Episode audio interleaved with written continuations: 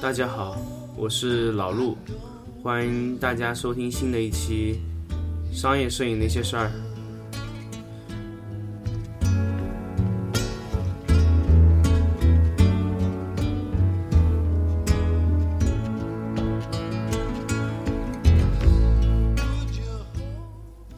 这一期节目呢，想给大家说说最新的 CP 加二零一五的一个峰会。那么最近也一直在关注这个新闻。那么为什么说关心这个新闻呢？那主要还是因为佳能会可能会发布一台新的五千万像素级别的幺三五旗舰类相机。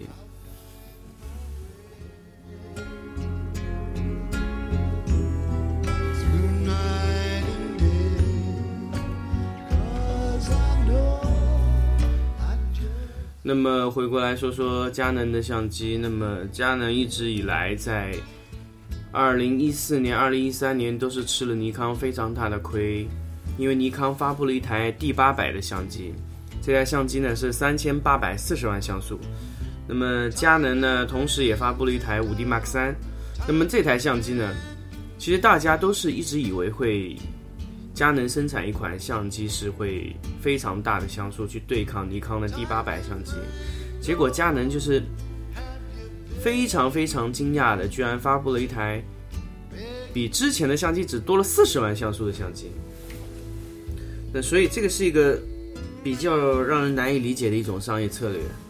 我不知道为什么佳能会不发布这台相机。那么到今年的也是去年吧，应该说是二零一四的下半年，佳能放出来的相机迟迟都没有这台超大像素的相机。那么现现现在的时候啊，呃，也就前段时间佳能发布，可能他说会发布一台超大像素的相机，甚至连相机的渲染图，包括它中间的这个像素的这个 CMOS 啊，包括一切的参数，它都已经被曝光了。那么现在就是说不确定这台相机是不是会有，但是可能性已经非常高了。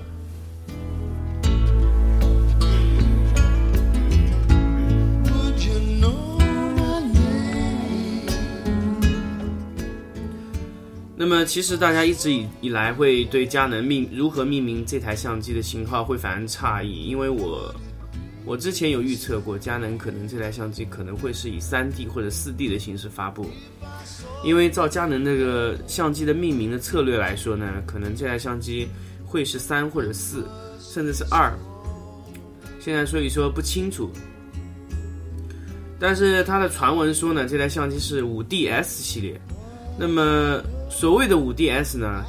那么如果是它真的用 5D 来命名这台相机，用 S 来命名它的后缀，那这台相机从意义上来说，应该是 应该是 5D 的机身，包括所有的对焦系统应该都是取自于 5D。但是如果说按照它上面的这个对焦系统啊达到 1D 级别的话，那么我相信这个型号应该不会是 5D。所以接下来说说，呃，它的像素级。所以我给大家来去去说一下，呃，这台相机它的传闻的 像素。首先呢，佳能他说他会发布三台相机，一台是 5DS，一台是750或者 760D，那么还有一台就是 5DSR。那么750和760呢，在接下来的时候，可能跟佳能传统的发布低端入门级单反可能会有一些区别。首先，它的750和760最大的区别呢，那就是一台是专攻摄像的一个照相机，一台是专攻摄影的一个照相机。那么唯一的区别就是 750D 的它的这个拍摄电影的能力会相对弱一点点。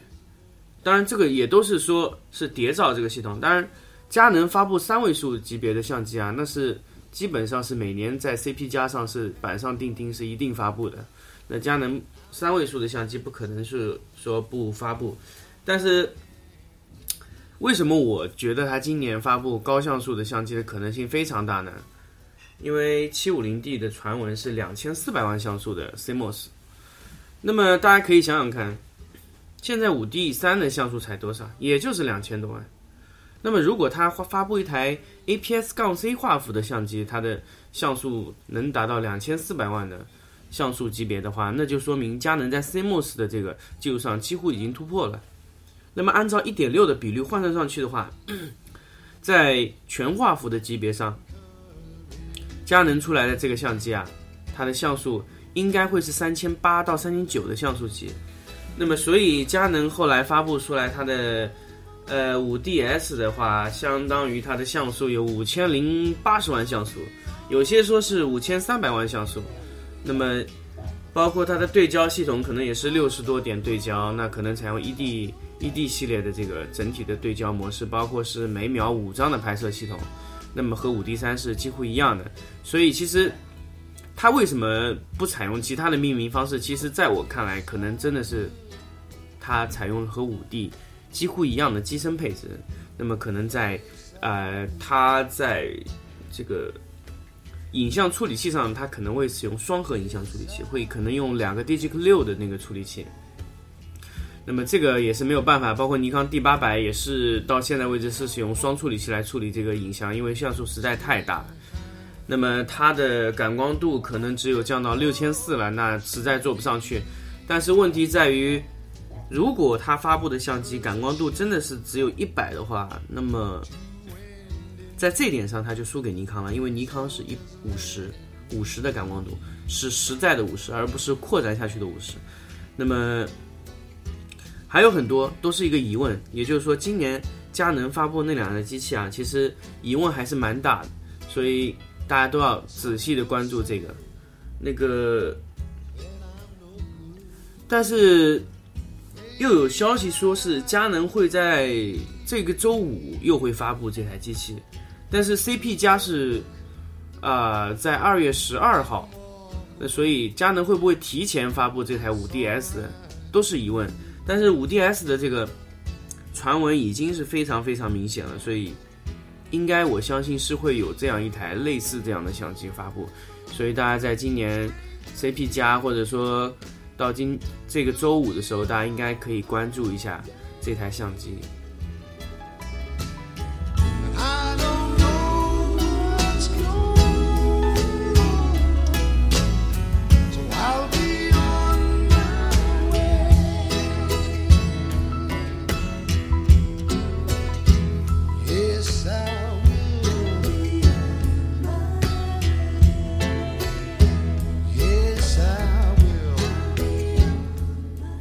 接下来来说说 CP 加会参参展的一些厂商，那么其实也就是大家都比较了解几大相机品牌。呃，我相信大家知道日本的本土品牌，比如说宾得啊，啊、佳能、尼康，还有包括奥林巴斯，还有索尼都会去去参展啊。那么包括旗下的其他的一些公司，比如说我现在看到是宝富图会参展，还有呃菲斯也会参与展会。那么很多品牌吧，应该是只要是今年想发布机器，或者说是呃有发布这个机器的冲动呢，都会去参加这个会议。那么之前菲斯已经发布了一台新的 IQ 系列的后背，包括 Capture One Pro 八也是在去年的时候已经发布了，所以二零一五年对于菲斯来说，应该不太会有更多的动作。那么，当然 CP 加的这个峰会主要还是日本的厂商，日本厂商通通常都会在这个时间段统一发布新的机器。呃，尼康今年的动作我是看到是好像不多，因为我看到，呃，佳能发布一台两个新镜头是铁定的，几乎已经是肯定了，就是佳能的 EF 十一到二十四的一个超广角鱼眼镜头，还有一支十八到三百的一支超长变焦的系统。还有一台呢，就是它的 G 系列的相机可能会发布一台新机器，那就是 G 十七。当然不清楚啊，有有有说是 GEX 的，也不一定。所以现在这个型号都说不上来。但是据说这一台 G 系列会采用 APS-C 画幅的这个 CMOS，所以这个也是 G 系统的这个机器啊，它这么长时间以来第一次做这样的一个一个尝试，就直接采用单反幅面的感光元件。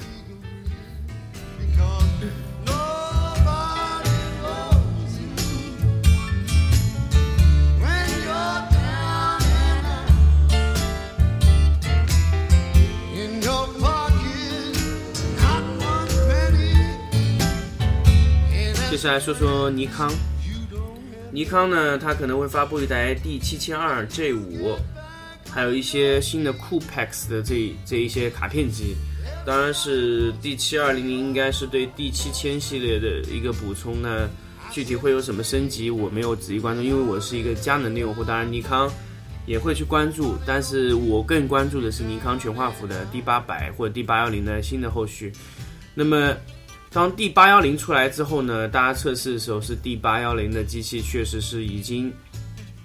达到了一个非常高的一个动态测试，应该是达到了十二。当然，这个这个动态其实已经达到了幺三五，现现今为止最大动态。那么包括飞思也只能做到十三点五，当然。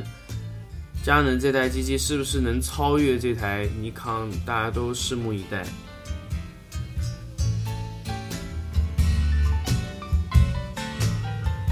再说回来，佳能的这这个十一到二十四的一个镜头，那么大家要想，大家以前知道有一支十到二十二的镜头，那么佳能为什么会发布一支十一呢？但前提是之前那支十到二十二的是 EF 杠 S 的镜头，也就是说它不能用在全画幅上面。那么，佳能迄今为止最大最大的也就只有十二，没有更更更大的广角了。那么它现在发布这台 EF 的十一到二十四的这支变焦，我相信会是呃十六到三十五的一支拓展的镜头。当然，这些镜头价格绝对不会太便宜，因为啊、在这个层面上的广角，那周围的失光的能力的控制。包括新的这个系统啊，是不是能达到对它周围光圈的这个失光的矫正？它这个都是非常非常重要的。当然，这都要看佳能自己的运算手法了。啊、怎么说呢？如果喜欢拍摄人像去做大范围的透视处理的这种呃用户，可能会会去选择这个镜头。呃，还是要看效果吧。当然是要看三个了，第一个是效果，第二个是价位，啊、第三个就是它和其他镜头的比较，是不是能达到那个性能？当然，佳能我相信，如果它今年真的发布了一台如此强悍的超大像素的相机，那么它紧接紧接下来的一定会是大规模的镜头换代，所以大家也可以去去关注这个。呃，佳能接下来的动作，因为它会根据整个产品线去做不同的调整。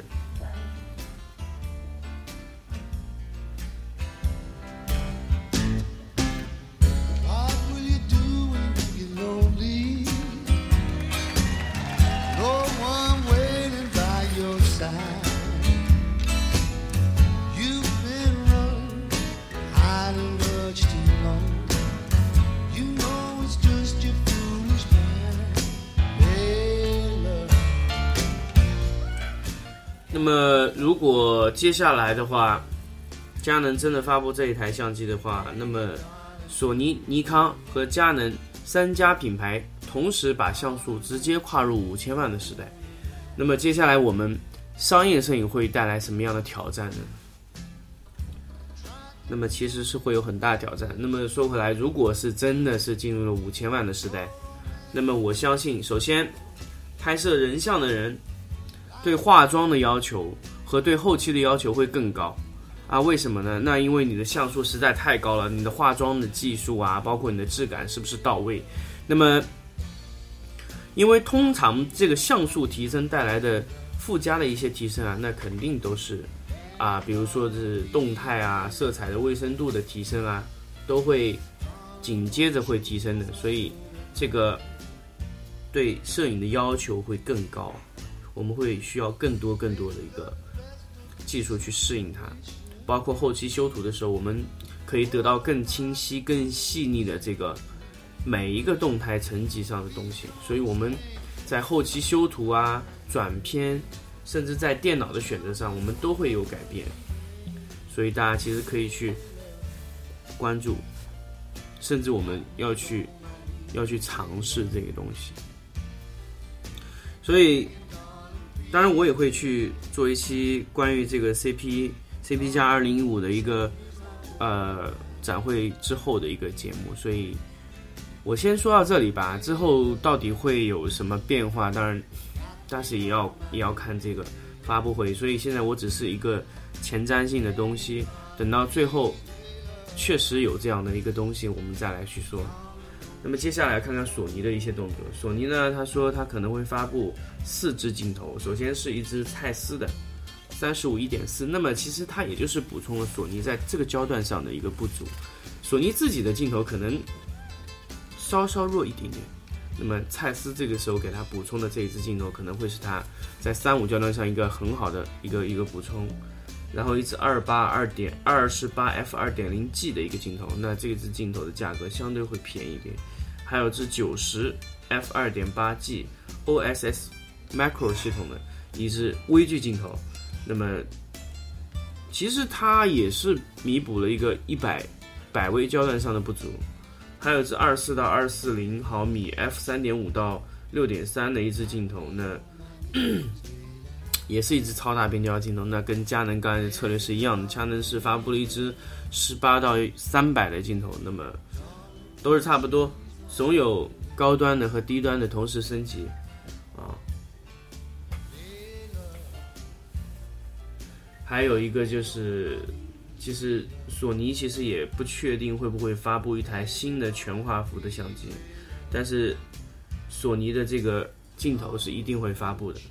另外来说，索尼有一台新的 4K 摄像机，它是会在四月发布。那么也就是说，在 CP CP 加上应该是不会有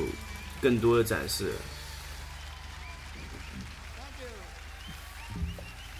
那么索尼的动作其实也就是这么多。那么我想看看其他的有没有。那么其他的也就是一样，大家都会统一在这这一周发布，快速的发布各种相机。呃，像奥林巴斯这一周也会发布一台新的一台呃一杠 M 五二，也是一台微单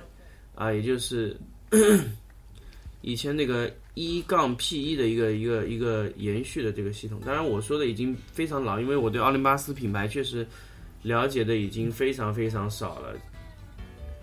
呃，其实大家想知道的东西，呃，其实就这么多，但是我其实只是想跟大家分享一个像素化的时代会到来，所以其实大家都要为高像素的一个时代去做准备。那么这期节目呢，其实也不想多说很多，因为只是想说说 CP 加的这个事情，也当是全当是我对这个展会的一个前瞻，因为自己最近比较在关注这个事情。呃，希望大家会喜欢这个节目吧，也希望大家会关注，甚至可以跟我去聊聊天，都可以来跟我去沟通这个 CP 加的一个。展会的一个想法，当然最后还是要看这些厂商是怎么怎么去做这件事情的。因为如果确实 CP 加会发布新产品，那么会产生很多很多的变化。那么希望大家也会拭目以待。这期节目呢就到这里，下回再见。